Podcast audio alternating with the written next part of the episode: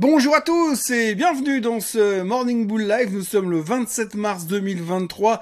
Nouvelle semaine qui commence, dernière semaine du mois de mars, on est en train de finir le premier trimestre, ça a passé à une vitesse de dingue. Mais là aujourd'hui, cette semaine, on va commencer à se concentrer sur l'interprétation des choses. Oui, l'interprétation des choses parce qu'on est en train de traverser une période quand même assez spécifique puisqu'on est en train de se débarrasser du sujet de l'inflation et du coup on est en train de commencer à comprendre le fait qu'inévitablement ça va nous mener en direction de la récession.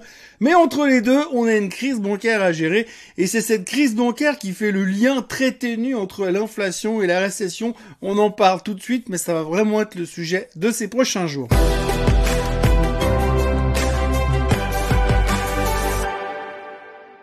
Donc vous le savez tous, la semaine dernière, la Fed a monté les taux encore une fois de 0,25%, mais comme vous avez pu vous en rendre compte, globalement tout le monde s'en fout, puisque la préoccupation principale c'est l'avenir de la Deutsche Bank. Euh, enfin c'était en tout cas la grande question de vendredi dernier. Est-ce que Deutsche Bank va passer le week-end? Eh bien j'ai la réponse, oui, Deutsche Bank a passé le week-end. Pour l'instant, on ne sait pas si elle va passer la semaine suivante. Pour l'instant, les futurs ont l'air relativement bien disposés, ce qui veut dire qu'on croit que ça va bien se passer et qu'il y aura plus de problèmes et que la crise financière est peut-être derrière nous.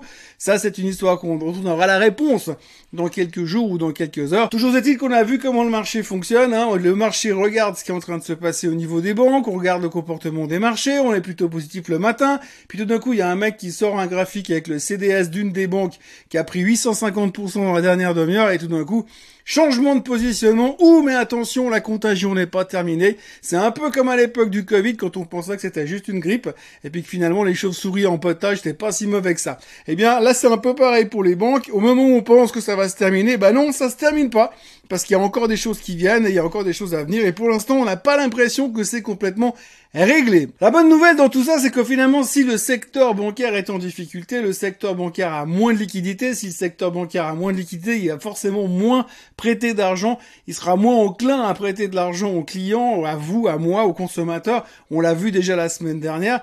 Donc du coup, logiquement, ça devrait calmer l'inflation. Et tout le monde est en train déjà de pricer le fait que dans le pire des cas, du pire du pire des cas, Monsieur Powell pourrait monter les taux de 0,25% encore une dernière fois. Et si donc c'est terminé hausse des taux, ce qui veut dire que pour l'instant on peut commencer à envisager qu'on va rester sur un plateau. En tous les cas, on n'ira pas plus haut. Mais par contre, du coup, forcément, à un moment donné, il va y avoir des taux qui vont baisser. Mais avant que les taux baissent, il va peut-être falloir que l'économie commence à se rééquilibrer. Ce qui veut dire, comme je l'ai dit, on consomme moins. Si on consomme moins, les sociétés vont avoir des résultats qui ralentissent. Et donc finalement, le GDP sera moins important que d'habitude, voire négatif. Résultat, boum, eh on sera en récession. Alors pour l'instant, ce qui est assez bizarre, c'est que d'habitude, quand on parle de récession dans les marchés financiers, tout le monde est en train de se barrer en courant pour être les premiers à la porte de sortie. Eh bien, cette fois, pas du tout. Le mot récession est presque une bonne nouvelle puisque finalement, il fait effacer le spectre de l'inflation puisque du coup, ben, tout le monde s'attend à voir les prochains chiffres de l'inflation euh, complètement sous perfusion. D'ailleurs, on attend euh, jeudi les chiffres du PCE. Alors, le PCE, il y a deux semaines en arrière, ça aurait été un gros stress parce que c'est quand même le chiffre relié à l'inflation qui intéresse le plus la Fed. Mais là, dans ces situations-là, on s'en fout complètement.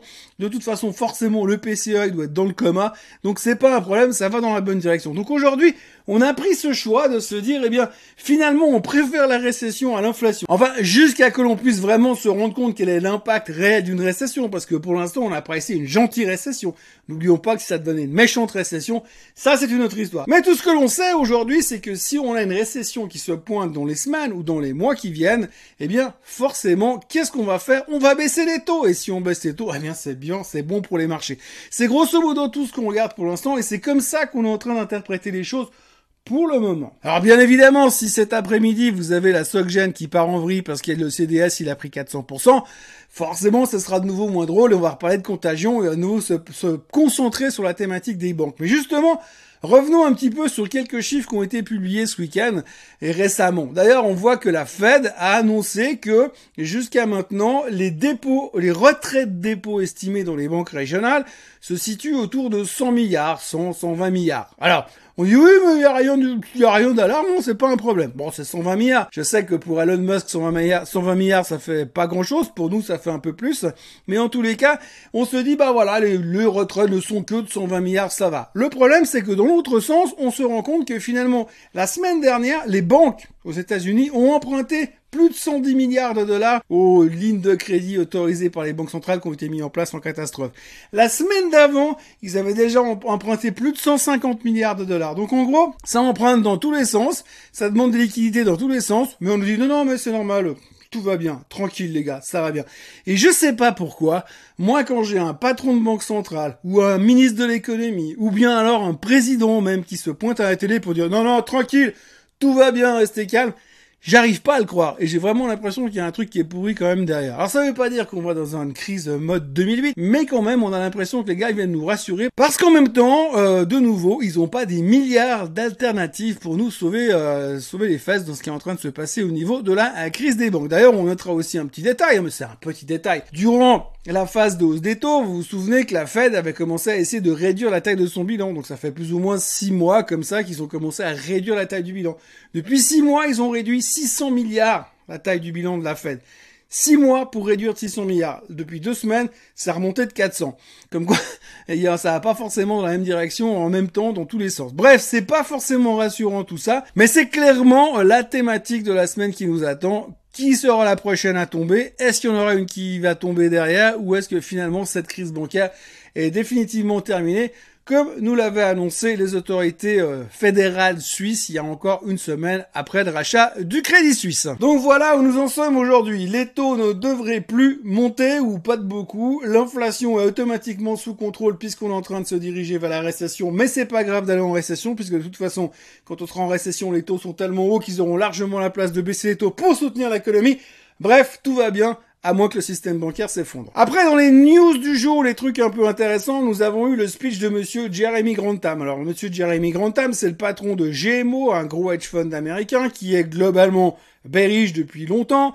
Et donc, monsieur Jeremy Grantham est revenu hier en disant que nous allons euh, assister à l'explosion de la mer de toutes les bulles. Donc, pour lui, il y a des bulles partout, dans les actions, dans les obligations, dans les, dans l'immobilier, dans l'immobilier commercial. Bref, partout. Et donc, ce qui est en train de se passer aujourd'hui, c'est le début de l'explosion de la bulle. Alors, il pense que, dans le meilleur des cas, on va à 3000 sur le S&P 500, mais si on a vraiment peur, on va aller directement à 2000 sur le S&P 500. 2000 sur le S&P 500, c'est grosso modo 50% de correction sur le S&P 500 depuis là où nous sommes, grosso modo. Donc c'est toujours assez rassurant, mais ça reste un mec qui est riche depuis euh, des mois et des mois, donc aura-t-il raison? La surprise et la réponse dans quelques semaines. Autre nouvelle du jour, euh, je sais pas si vous avez vu, mais dans les petites news du matin qui font plaisir, apparemment monsieur Vladimir Poutine, qui apparemment est le président de la Russie, a décidé de déployer des armes nucléaires tactiques en Biélorussie pour se rapprocher un petit peu de l'Europe. Alors je suis pas expert en armes nucléaires tactiques, je suis pas expert en stratégie militaire, mais je suis pas sûr que ce genre de déploiement euh, militaire fasse plaisir euh, à l'OTAN, entre autres, et puis à ceux qui habitent à côté en Biélorussie, Quoique c'est pas ceux qui sont plus à risque, mais enfin bref, c'est quand même un tout petit peu tendu de ce côté. Alors je sais bien que ça fait bien longtemps que tout le monde se fout pas mal de ce qui se passe en Ukraine, mais euh, il faut quand même se méfier parce que ce genre de news, ça peut aussi raviver un petit peu la flamme de nos craintes de guerre mondiale dans la région. Alors on n'est pas là, bien sûr, mais enfin je pense que comme genre de meilleures nouvelles du lundi matin, j'ai connu mieux. Voilà, ceci mis à part, il me reste à vous souhaiter une euh, très très très très bonne journée. N'oubliez pas de liker cette vidéo. N'oubliez pas de vous abonner à la chaîne Suisse Côte en français. Et puis, ben, on se revoit comme d'habitude demain pour un nouvel épisode du Morning Bull Live et pour voir qui sera la prochaine banque à se faire démonter par la critique. Passez une très très belle journée et à demain. Bye bye.